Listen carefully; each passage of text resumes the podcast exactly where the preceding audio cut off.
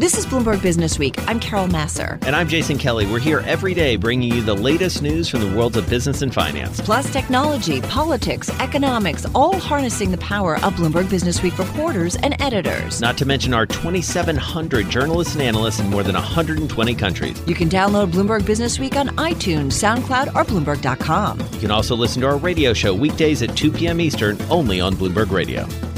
And Jason, as we know, it's a health crisis that has created an economic and market crisis. For more on that and what the Fed is doing and will continue to do, Bloomberg News international economics and policy correspondent Michael McKee spoke earlier to Eric Rosengren, president of the Federal Reserve Bank of Boston.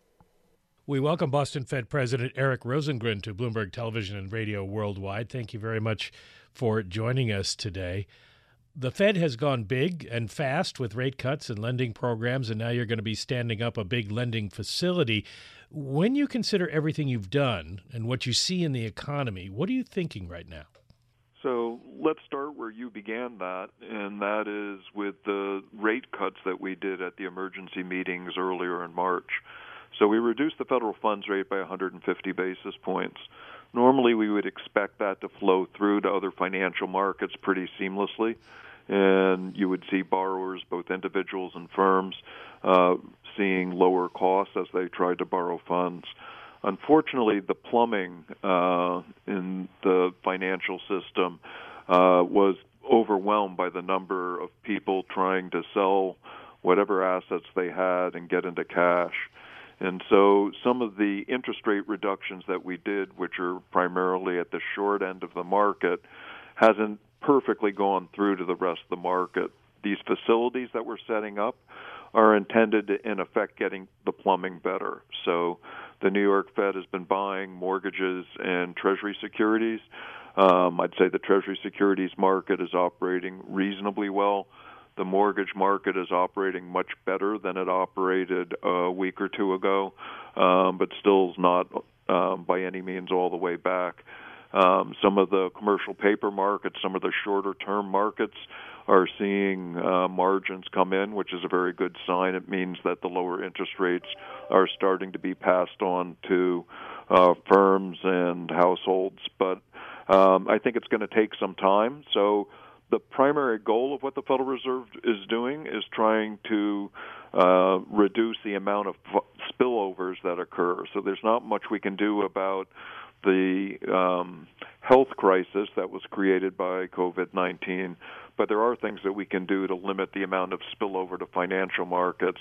And I think mm-hmm. the fact that we quickly got our facilities up and there's still more facilities coming uh, has helped in, in reducing the amount of financial spillover, uh, but not completely eliminated it.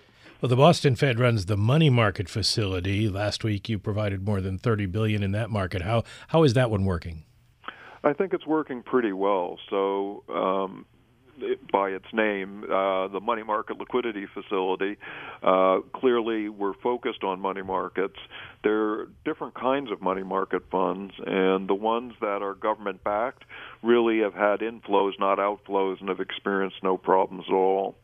A second set of money market funds are the prime money market funds, which borrow high grade corporate paper. And to the extent that um, corporate paper wasn't trading because people were trying to get into cash. Uh, it was very difficult for money market funds that were prime money market funds to get their required liquidity as people were trying to get into cash. Similarly, there are um, uh, municipal uh, money market funds focused on the tax exempt sector. Those are mostly uh, to retail, so it's mostly individuals that are involved in that and municipal debt was not trading very actively either. So I think our facility has helped in bringing those margins down. Uh, we have, uh, for the most part, seen the outflow from prime funds and municipal fund, funds uh, flattening out, and uh, in some instances, actually starting to increase again. So our primary purpose was to make sure that uh, money market funds didn't get to the point where they had serious liquidity problems, and I think that goal has largely been achieved to date. Do you have any uh, details yet on how the corporate lending facility and the Main Street lending facility will operate, or even when they will begin to operate? So the commercial paper facility should be up and running relatively soon. Uh, the corporate facilities that are more focused on uh, investment grade corporate debt of a somewhat longer term going to take a little bit longer and the main street is still in the design phase so um, it's a complicated facility to appropriately scope so i think it's still going to be another couple of weeks do you worry that they won't be up and running in time to save a lot of businesses we're doing these facilities as fast as we can, and uh, like every organization, we're dealing with a lot of people that are working remotely from home. Um, and in addition, we need to make sure that uh, banks and other organizations understand what the nature of the facility is, get paperwork in that's necessary to run them. So, unfortunately, these facilities do take some time. We're doing it as fast as possible. Um, hopefully we will have the facilities up and running to help a large number of firms over time. Perhaps anticipating uh, an economy in free fall, you called last month for the Fed to have the legal power to buy equities. Do you still feel that's necessary? So, uh, my previous speech just talked about the ability to do open market operations. In um, right now, for open market operations, we can only purchase Treasury securities and mortgage backed securities that don't have any default risk. If we wanted to very quickly enter these markets, we would have to have the capability that many other central banks have, which is to purchase, for example, um, high grade corporate debt directly for open market operations. I think it actually would be useful to have that capability during a period where the country's experiencing an, emergency. Uh, that would actually require an act of Congress, so that's not something the Fed can do. As a result, we're trying to do things through uh, facilities. These facilities require getting special purpose vehicles set up and having a lot more paperwork than directly purchasing securities. So that's one of the reasons for the delays. If we had the capability during an emergency to buy a wider set of assets, then we would be able to start uh, purchasing things much more quickly. Well, you are, in effect, buying corporate bonds and lending to investment grade companies. But uh, there's a debate. Should you consider less than investment grade businesses or even leveraged loan funders with the money that you'll get from the Treasury from this new rescue package?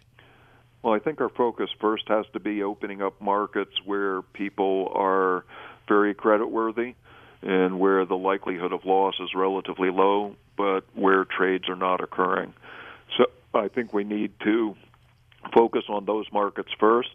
Uh, it is harder to structure a facility with enough treasury backing as you get to greater risk securities. So even though the Treasury, as a result of the new legislation, has a much more capacity to backstop uh, Federal Reserve facilities, I think it's important that we focus on high grade markets first, see how much uh, Treasury capital gets used up for those facilities, and then over time think about whether there should be further expansion. I know that uh, in a situation like this, you're worried about putting the fire out more than how much damage the water may do. But with the Fed's balance sheet over five trillion now, how big do you see it getting? And is there an upper limit, a point at which there might be unintended consequences, as you found last September when you were shrinking the balance sheet? Well, my hope is that if we're effective, some of these facilities won't have to uh, do as many purchases. So the goal is to bring in some of the spreads for borrowing. We've already seen some of that uh, spread compression, particularly at the short end of the market. So, for example, the facility that Boston is running, the money market facility, we have seen uh, the flow into the money market facility has come down as the spreads have come down in uh, the municipal market, the commercial paper market, and for um, bank CDs. So that's a positive sign. Our goal isn't to expand the balance sheet. Our goal is to make sure that uh, markets start operating in a more effective and efficient way. Nobody working means no tax revenue and big shortfalls for states and cities. You mentioned uh, buying muni paper. Now that you've got congressional permission and encouragement to buy muni bonds. How far should the Fed, the monetary authority, go in financing governments? So we obviously have to be careful about that. Uh, we're focused on high grade municipal debt at this point. Um, I, I'm very comfortable with us buying high grade municipal debt and making sure that market functions well. Uh, also, an awful lot of retail investors that invested in money market funds that were focused on buying municipal debt want to be sure that they're able to get their funds out. I think that is uh, completely appropriate. What are CEOs and even the mom and pop stores in your district telling you now? Well, unfortunately, uh, a lot of those organizations have laid off a significant amount of their hourly workforce and frequently uh, a relatively significant part of their salaried workforce. Um, I would say that is particularly true when you think about organizations that have been severely impacted by the nature of this public health crisis. So, uh, retail, particularly to the extent it's stores that are being closed down, restaurants, the same thing to the extent that they can only provide takeout or are not providing uh, any services, anything travel related. So, in those areas, the layoffs have been quite substantial. I am expecting initial claims to continue to go up uh, quite dramatically, and I would expect that the unemployment rate would ro- rise quite rapidly as well. Do you have a number on unemployment or, or one for GDP? So I would focus that our models are not particularly accurate. Um, at this stage, uh, we rely on models that primarily use historical data. Um, the last pandemic was uh, 100 more than 100 years ago, so that's not in our database. So the ability for us to use our traditional statistical models um, to get the kind of accuracy we would normally have don't have the history of these kind of events. So I would take any forecast at this stage with a large grain of salt. And I would also add that a lot of the forecasting is tied to how significant the social distancing works in enabling people to come back to work and for people to be healthy. Um, those are still in the early stages of understanding how successful we're going to be with that. But I would expect that uh, it's quite likely by the end of this quarter that we'll see an unemployment rate that's probably going to be north of 10%. Um, hopefully not a lot higher than 10%, but I think it's um, that seems ballpark uh, reasonable to expect. I think the bigger issue is whether we're able to contain problems both in the public health sphere and also the financial spillover sphere uh, to make sure that that unemployment rate doesn't stay as elevated over time. One last quick question. Uh, you're going to have perhaps uh, trillions in lending to American companies, big and small, and uh, that'll be at near zero rates. Are you ever going to be able to move rates higher given the risk to borrowers? Or interest rates now, for now at least, finished as a Fed tool? Well, I think uh, the federal funds rate is now as low as it can get without going negative. My own personal view is that we should probably avoid having uh, negative short term interest rates. Um, so that vehicle, I think we will not be able to use in the near term. But these facilities are providing um, significant amount of stimulus. The purchases of long-term Treasury and mortgages are providing stimulus, so we're bringing long-term rates down. Um, but there are limits to how much these programs uh, will be able to get the economy running, and some of this relies on fiscal policy being effective. So we just had a very large bill passed. Um, it wouldn't surprise me if we're going to need more fiscal stimulus given the nature of the shock. Eric Rosengren, the president of the Boston Federal Reserve Bank, thank you very much for joining us today. Nice talking with you, Michael. And that was the interview that our own Michael McKee conducted earlier today with Eric Rosengren, the president of the Federal Reserve Bank of Boston. This is Bloomberg Business Week with Carol Massar and Jason Kelly on Bloomberg Radio. All right, joining us uh, in just a moment, we're going to check in with the CEO of CVS Health Corporation. Keep in mind, they are on the front line seeing the impact of the virus uh, first and foremost. We do want to welcome all of our viewers on Bloomberg Television. This is Bloomberg Business Week on Bloomberg Radio. Uh, and let's bring in Larry Merlo. He is president and CEO of CVS Health Corporation on the phone from Woonsocket, Rhode Island, where the company is based. Larry, thank you so much for joining us. We do hope you're, you you and your family are, are doing well. Uh, Carol, we are, and thanks for asking, and thanks for having me. And and as I mentioned at the top, you guys are on the front lines. You are seeing this firsthand uh, and dealing with it. Your workers are. A lot has been written about, and rightfully so, about those frontline uh, workers. You've got about 300,000 colleagues across all 50 states, also Puerto Rico, Washington, D.C. Tell us a little bit about your workers uh, and how they are faring and what you are doing to ensure that their health is not compromised. Well, Carol, we are in a unique position to help address the pandemic, uh, given our physical presence in communities all across the country and the ability to reach uh, millions of consumers with local solutions. There's no question the health and safety of our colleagues and the customers that we serve is our number one priority, and you know we're taking the necessary steps to ensure uh, their well-being. And I, I could not be more proud of the work that they're doing. There is a strong purpose uh, in our colleagues wanting uh, to play an important role in helping their communities manage through this. And uh, you know, every day we ask ourselves the question, you know, is there more that we can do? And and that mindset has led to several actions uh, focused on uh, access solutions as well as the safety and health of those we're serving.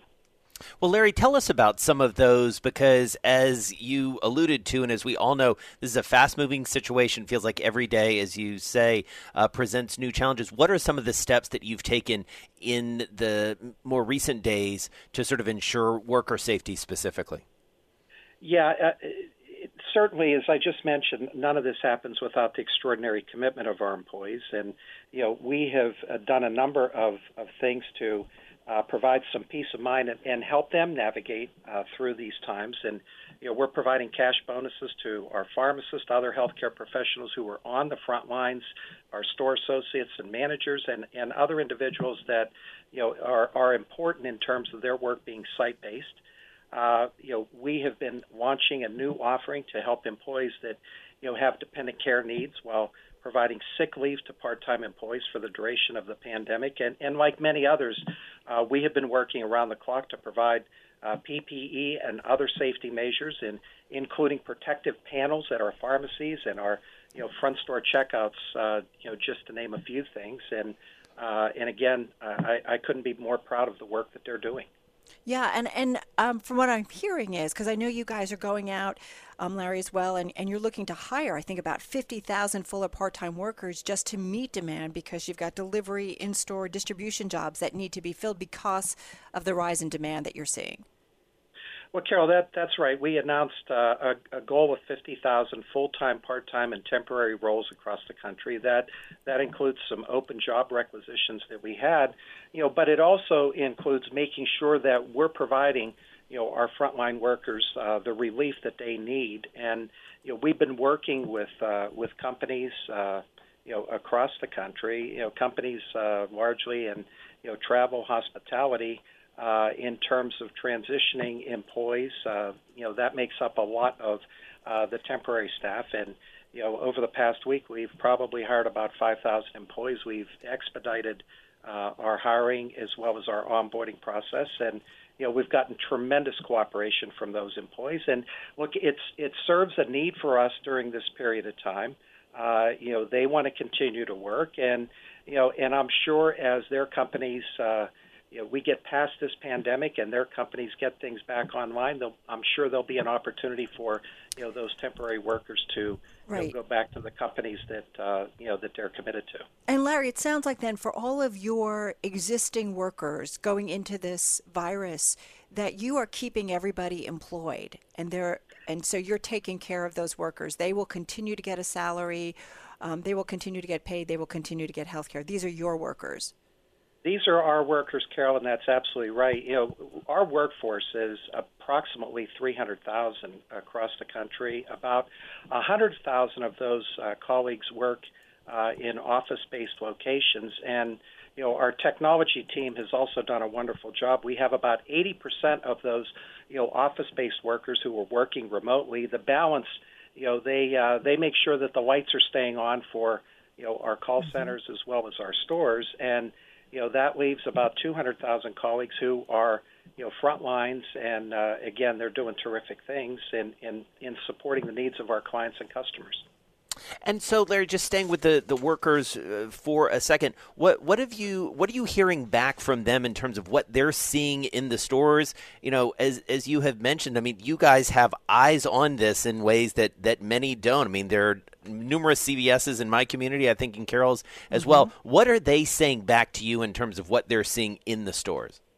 Well, Jason, they're first of all they're greatly appreciative, uh, you know, of the role that you know that we're playing and I, I think you touched on this just a minute ago. You know, one of the things that we've done for our customers is, you know, to increase access to medication.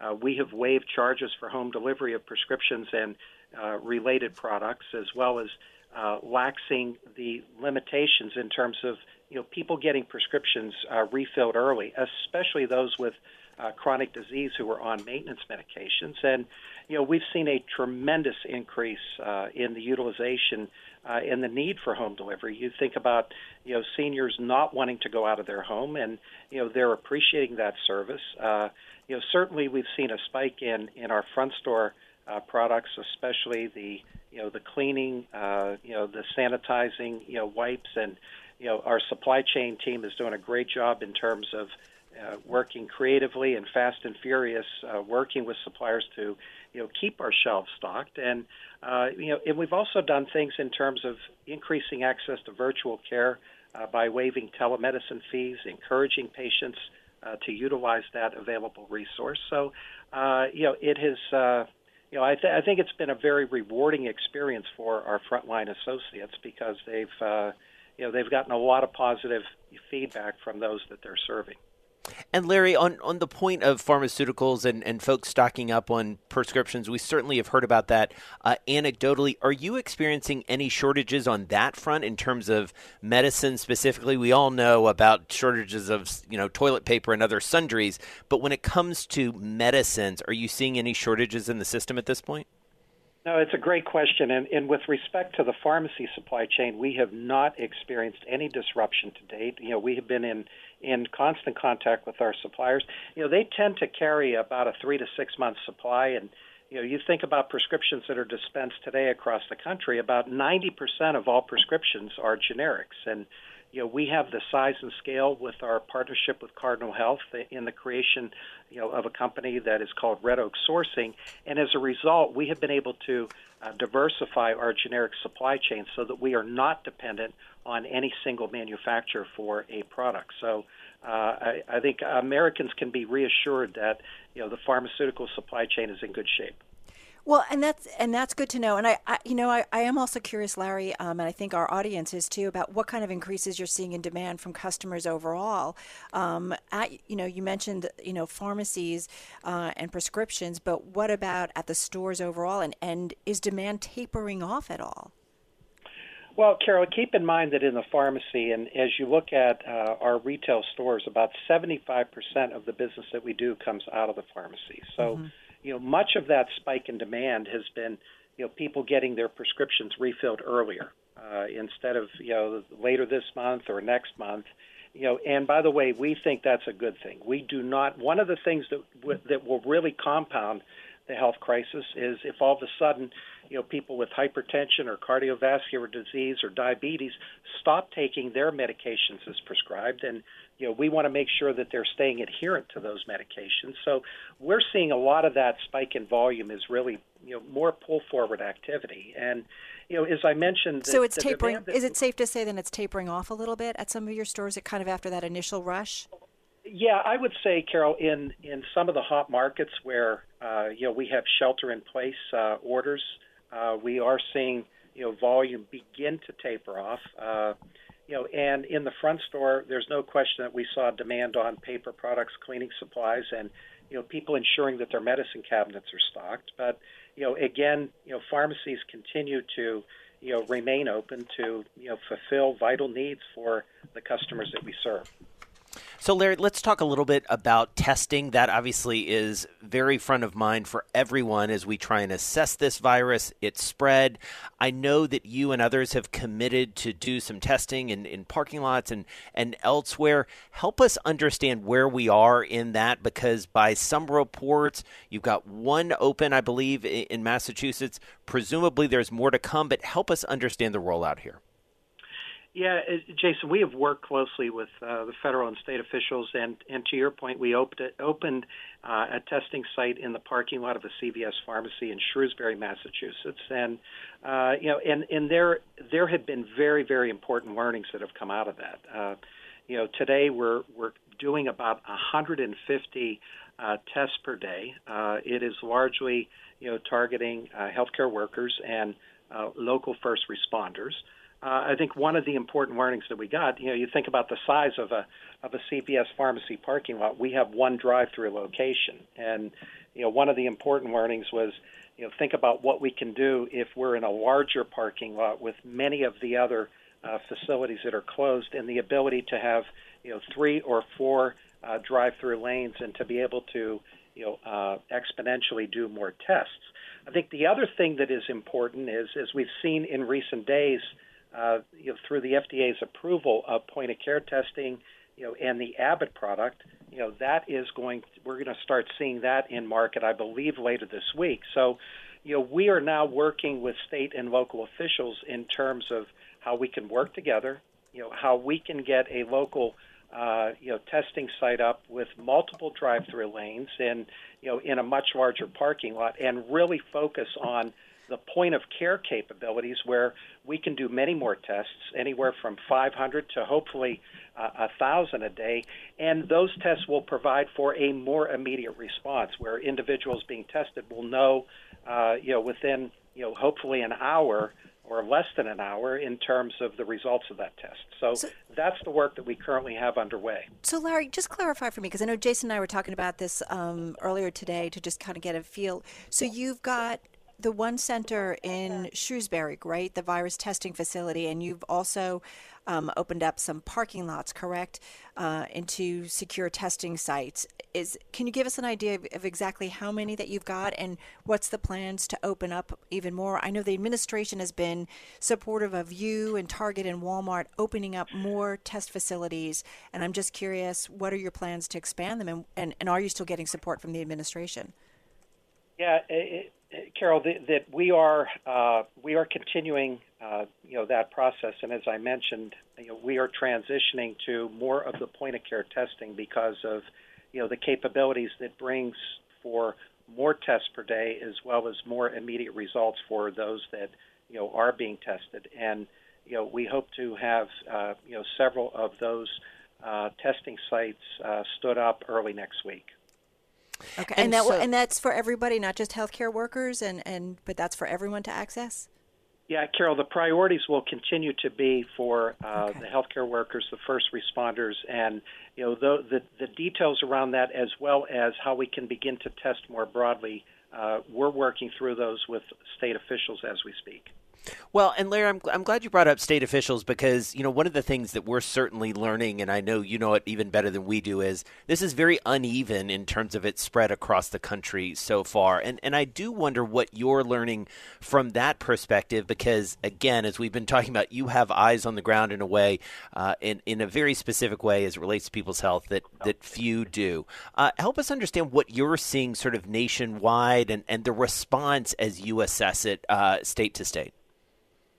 Well, I, I think there's no question that you know as you you know as you look at the data, and you know certainly uh, you've had reports and, and have had the experts be able to speak to that firsthand. That you know the shelter in place uh, in you know those geographies that uh, began earlier, uh, it appears that it is beginning to you know make a difference, uh, and you know and I think what we're seeing is uh, you know across the country some you know unevenness, if you will, in terms of you know those shelter in place uh, uh, orders, you know, actually having an impact in the communities.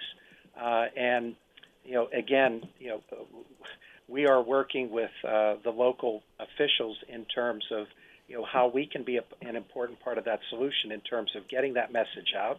Uh, you know, ensuring that you know one of we were talking about our our employees, our colleagues earlier, and you know, we're certainly emphasizing uh, that if you don't feel well for any reason whatsoever, stay home. The, you know, the the additional elements that we have put, you know, into our pay and benefit programs, do not put them in a position where they have to make that choice between, you know, I need a paycheck or, you know, should I stay home? And, you know, we're telling them to stay home.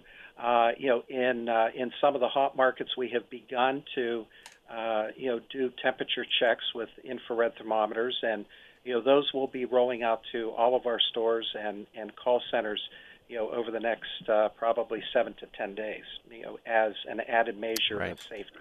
Well, those reassurances as workers, and I think that's great to hear from you as a leader of a well known company, a big company, because I think that's what individuals and workers certainly at this point, um, Larry, are looking for. One final question How do you see the coronavirus pandemic ultimately changing the world? You know, when we come out on the other side of this crisis, what do you think is going to be the most important, in your, in your view, kind of underappreciated way that the world will be different? Well, you know, Carol, it's a great question, and I think one of the things that I'm proud of, uh, you know, uh, uh, of my colleagues is, you know, you think about all the things that you know that we're doing, and you know, we're not going to let perfection get in the way of progress, and you know, and I think as this crisis is upon us, people are looking for uh, solutions locally every day, uh, whether it's in-home services, uh, the increased utilization of telemedicine. Uh, you know, we talked a lot about testing, the local sources for testing, and and we've also seen uh, the relaxation of some of the regulations so that healthcare professionals like pharmacists and nurse practitioners can practice to the top of their license, providing needed services and counseling for those we serve. So, you know, I, I do believe that you know when this is behind us, all the things that we're doing today that we weren't doing 30 days ago will be evaluated in terms of you know what did make a difference? And you know and i think as we sit here today we can all use a little bit of optimism. And you know we've heard recently that you know there's a tremendous amount of work being done to you know to find the vaccine. And you know and i'm confident that our researchers will bring that solution. Uh, and if we can fast forward you know let's say 12 months you know uh, and let's think about now we have a vaccine and uh, you know, and now we have millions of Americans looking for access to that vaccine. And I believe that our pharmacists and nurse practitioners that are in communities all across the country will be at the center of that access solution.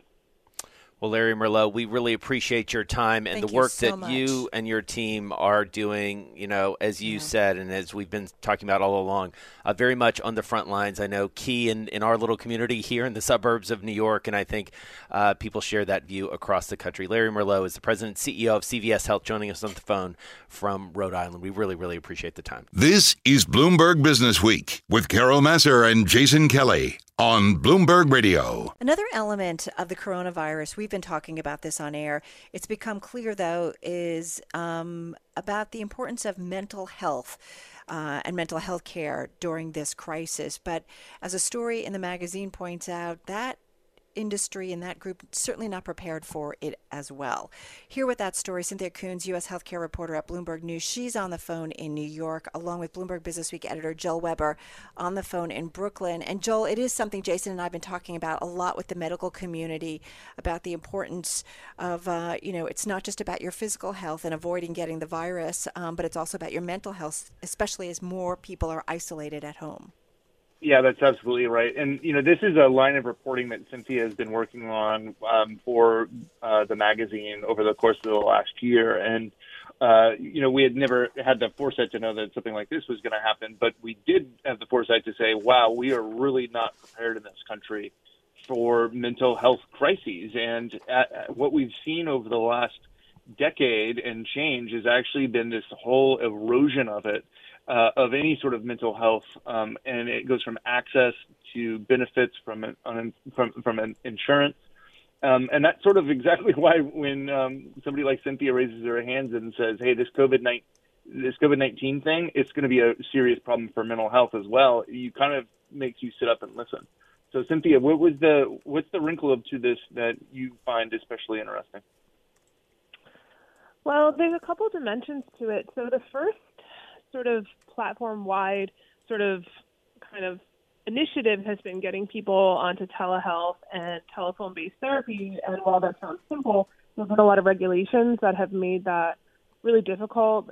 Traditionally speaking, insurance hasn't always covered it.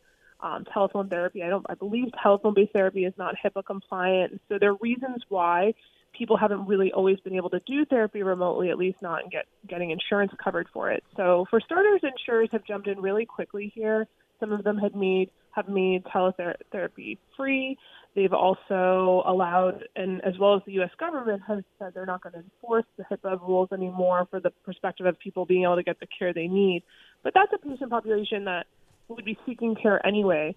I think where it starts to get a little bit murkier are people who maybe start to discover some some issues they're having as a result of the social isolation and the stress of living with and thinking and contemplating the other knock-on effects of, of COVID in their lives, and then people who need more serious high high levels of care, like hospital-based care, they're going to be really at a disadvantage in this situation in terms of getting into the treatment centers and help that they need. Well, Cynthia, you know, one of the things you do, you know, right at the top of the story, which I really like, is you put sort of a name on it. And candidly, it, it makes me feel better uh, reading it. And I do think part of this isolation, and we read this all the time, and part of fighting this isolation and the knock on effects of it is knowing that what is happening to you is also happening to other people. And this notion of adjustment disorder is a really important one to understand. Tell us a little bit more uh, about what that is is clinically? This was a really interesting finding for me. So when I talked to different people throughout, therapists, psychiatrists, this was the name that came up um, time and time again, and it's adjustment disorder, like you say. And basically, it describes the symptoms, the anxiety, um, the sleeplessness, um, the feeling of sort of just kind of feeling disoriented in your own surroundings. This idea that it's really hard to sort of tamp down on the anxiety, even if you're trying through normal mechanisms that you might to rationalize your situation. And the reason is what one psychiatrist explained to me was that your brain is wired to use past experiences to predict the future. That's how you operate. That's how we get through every day of our lives. And right now, the future is constantly changing, and we have nothing to draw on to predict how things are going to go for us. And so it was very interesting. I did another story about women in New York who might not be able to give birth with their partners or spouses, and the state stepped in and that is no longer the case. But it was very interesting talking to women in that scenario because they said one day they were told that they could only have one person in the room with them during labor and delivery, and that was one thing to get their head around. And then a couple days later, they were told they could bring no one to labor and delivery, and that was a whole new thing to get their head around. And I thought that was really emblematic of what the doctor was describing that you start to get to deal with one set of circumstances, but then the circumstances change again. And we might see this in trying to get toilet paper or groceries or figuring out how to educate our children when we can't get them to school or can't get them to follow online learning modules. But each day is bringing new obstacles and new numbers and new dates, and everything's getting pushed out in the future. And so, this idea that you might be struggling with your inability to sort of cope with your surroundings is actually that actually makes sense and it's actually for a lot of people you'll be able to work through it with your own coping mechanisms but it's for the people where this goes on longer right. and leads to more sort of problematic feelings that you need to seek help well, and what's interesting is, and we've been having this conversation a lot about how the virtual world, the online world, is kind of transforming things, whether it's we're streaming more things and watching more things at home, or whether or not we're tapping our medical community through telemedicine. I mean, there is also remote therapy, right? And we're seeing demand, as you write it in your story, that has spiked. And actually, to yeah, that end, though, been... Cynthia, that I wanted to ask is you know, it, what how how is the quality of that uh, care viewed by the industry? I mean, for most people, for much much of mental health care can be done remotely. There are some things where it gets a little bit harder. Um, I've been told that more serious cases of autism, for example, remote therapy may not be the answer.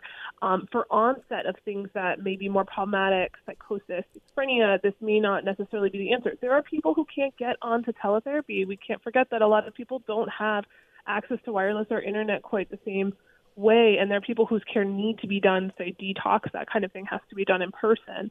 And so there's this other knock on problem. So while teletherapy will answer a lot of people's problems for the near term and especially people who are going through something that is a little more situational in nature and will sort of work itself out as life resumes to normal eventually for people who have more serious conditions, we do have situations where there are psychiatric units in hospitals that have had to stop accepting new patients because someone on the ward came down with COVID. And that becomes a problem because that's where you start to see this backlog of people who may need to enter the system not having an entry point.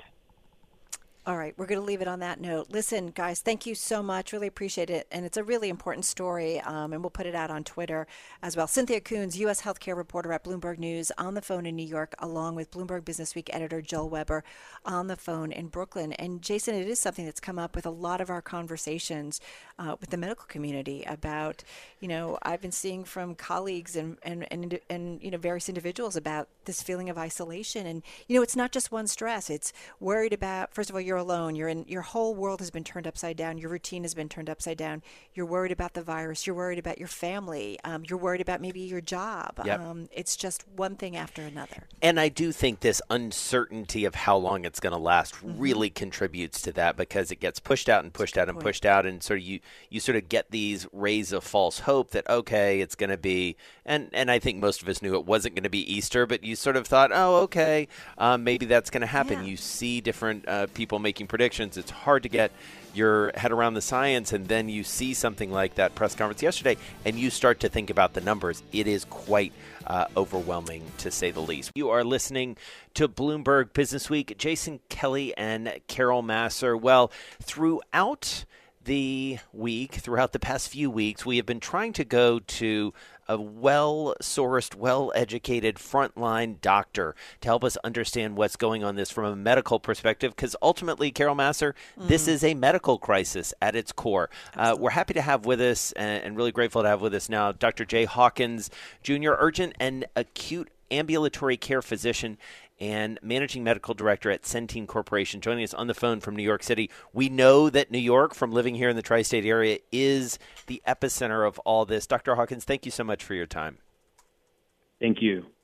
So, give us a state of play here in New York City. What are you seeing uh, day to day? What's new and different uh, today, the first day of April? I think what I'm seeing uh, is that definitely just on the front lines, we're seeing less people coming into the urgent care setting just for routine testing, which is a really good thing. Um, we're actually seeing more patients that have symptoms consistent with COVID 19 infection, and those are the people that we're seeing uh, coming in uh, most frequently now. And and what do you owe that? So you owe that. I I, I assume reading into what you're saying is that people are starting to listen to you know the public health warnings, what the mayor is saying, and others, and and really sort of reserving the medical care uh, from the brave folks like you for the folks who really need it. Right. I think that's definitely what we're seeing and experiencing. And it's just, it's a really good thing, too, just from keeping the volumes of people that are out at these urgent care facilities and emergency rooms from, for being, uh, preventing them from being exposed to the disease process if they don't have it. Um, so definitely, I say originally about three weeks ago, we were seeing a lot uh, more patients that had questions or concerns about possible COVID-19 positive people that they had associated with or were close in contact with that were just coming in without symptoms just to be checked. But now uh, the bulk of the patients that we're seeing definitely have the you know, most common symptoms of either shortness of breath or the dry cough. You know, it's interesting too. In in the update today, um, out of New York, there are younger adults in New York City that are being hospitalized with the virus at surprisingly um, uh, high rates. Um, and I'm just curious what you're seeing in terms of some of the trend lines. Right. Well, definitely. Still, we do see uh, a certain part of the population, you know, we're seeing an increased rate uh, with elderly people still. But in addition to that, younger people with uh, comorbid conditions, I'd say the number one condition that I see the most that people have pre existing that are uh, showing up with COVID 19 symptoms is asthma. Um, so definitely uh, patients, younger people in the ages of 20s, 30s, um, early 40s with pre-existing conditions uh, noted for asthma or even exertional asthma, people that say that they get asthmatic, asthma-like symptoms when exercising only. Um, those are the patients that I've seen uh, with uh, more severe symptoms uh, in the urgent care practice and setting. You know, Dr. Hawkins, one of the things about this disease that, that certainly even those of us who aren't on the front lines like you seem to have learned is it's pretty indiscriminate in terms of income uh, in, in many cases. Uh, what are you seeing as you go a level down in terms of sort of the socioeconomic uh, breakdown? Who's more vulnerable? Because we do think of this world, uh, unfortunately, realistically, as, as, one of haves and, and have nots. Sure. Uh, in clinical practice, and just from the latest demographic information we have from uh, the New York City Department of Health, we know that this disease process is impacting uh, some of our uh, heavier uh, communities that have heavier minority involvement. So, for instance, the number one county uh, currently in New York City, uh, as far as death rates go, is uh, in Queens, which mm. has about say 74% of the population in Queens are consist of minority groups, either Asian American, Hispanic American, or African American. Um, so that's definitely something we see. And I think if you marry that to the picture that we know of historically minorities having disproportionately lower access to health care, uh, it kind of sets up the perfect storm for minorities to, uh, you know, have to deal with something um, a little bit different and uh, more extenuating than larger majority groups in society. I want to ask you, you know, what changed in in you think in our world when it comes to the virus? And I'm, I'm, I'm asking you because certainly after the president and the coronavirus task force update last night, where the president talked about, you know, you know, get ready for several weeks of pain coming up, and and that as many as you know 240,000 Americans could die from the virus. Um, I think everybody was thinking it was a very, very different tone, perhaps, than what we've heard, certainly from the president and from others. But what changed when you saw some of the metrics that they went through on a national level? I think uh, just the sheer number, you know, uh, around it is something that's impacting people. Uh, I don't think most people living currently, you know, in our society, especially millennials or other demographics that comprise a large part of our society, have ever experienced something like this. I think the most most people can liken it to could possibly be the AIDS epidemic in the early 1980s. But even then, we didn't have such real time access to numbers and statistics and such uh, types of day to day informative pieces around it. Um, also, I think the real time impact is coming from the fact that everyone seems to either know someone who's uh, tested positive for COVID 19 or in some instances know someone that's died from COVID 19 you know, infection. So I think that being said, it's just all of that type of real time information that's really informing people and making them take uh, the severity of this condition as it should be. So, Dr. Hawkins, I, I, want, if if I may, in the last couple minutes that we have with you, just just to ask you about sort of how you're doing, how your team is doing. Uh, you know, we we hear a lot about the system uh, being stressed, and and part of it is because you guys are human beings. I mean, you're dealing with this uh, on a scale, uh, as you've been alluding to, that none of us have ever seen before. Maybe none of us anticipated seeing. How are you holding up? How's the team holding up? I think I'm holding up pretty well. Um, my team is just, it's a great team of physicians that work for CityMD uh, in New York City.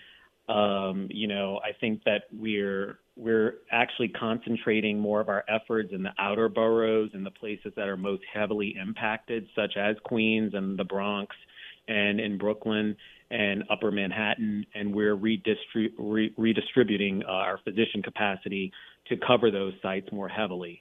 So that being said, I think that the group that I'm working with is really making a, a huge dent on the impact of it, and I'm just excited to continue working with them during that. Just got about 45 seconds left here. What what more assistance do you think that we need from the federal government at this point? Well, I guess the national concern that I could see that everyone has is just, you know, the level of support around producing uh, personal protective equipment I think that as much as, of that that we can get deployed as soon as possible will just help uh, everyone immensely. Uh, also, the concern around ventilator capacity and just the number of ventilators that are available. You know, just from my practice experience, we do see people that are in active need of, you know, means of assistance with breathing. And given the numbers that have been shared with everyone, you know, on a public yeah. forum about the number of ventilators that are needed, it's just something that I think we should definitely get out there and have made present Right. more so than ever. Well, Dr. Jay Hawkins, thank you so much for your time. I know it's a very stressful time and you've got a lot on your mind and a lot that you've got to take care of. So thank you for giving us that update. Do take care. Dr. Jay Hawkins, he's urgent and acute ambulatory care physician and managing medical director at Centene Corporation, joining us on the phone from New York. Thanks for listening to Bloomberg Business Week. You can subscribe to the podcast on iTunes, SoundCloud, or Bloomberg.com. You can also listen to our radio show every weekday at 2 p.m. Eastern, only on Bloomberg Radio.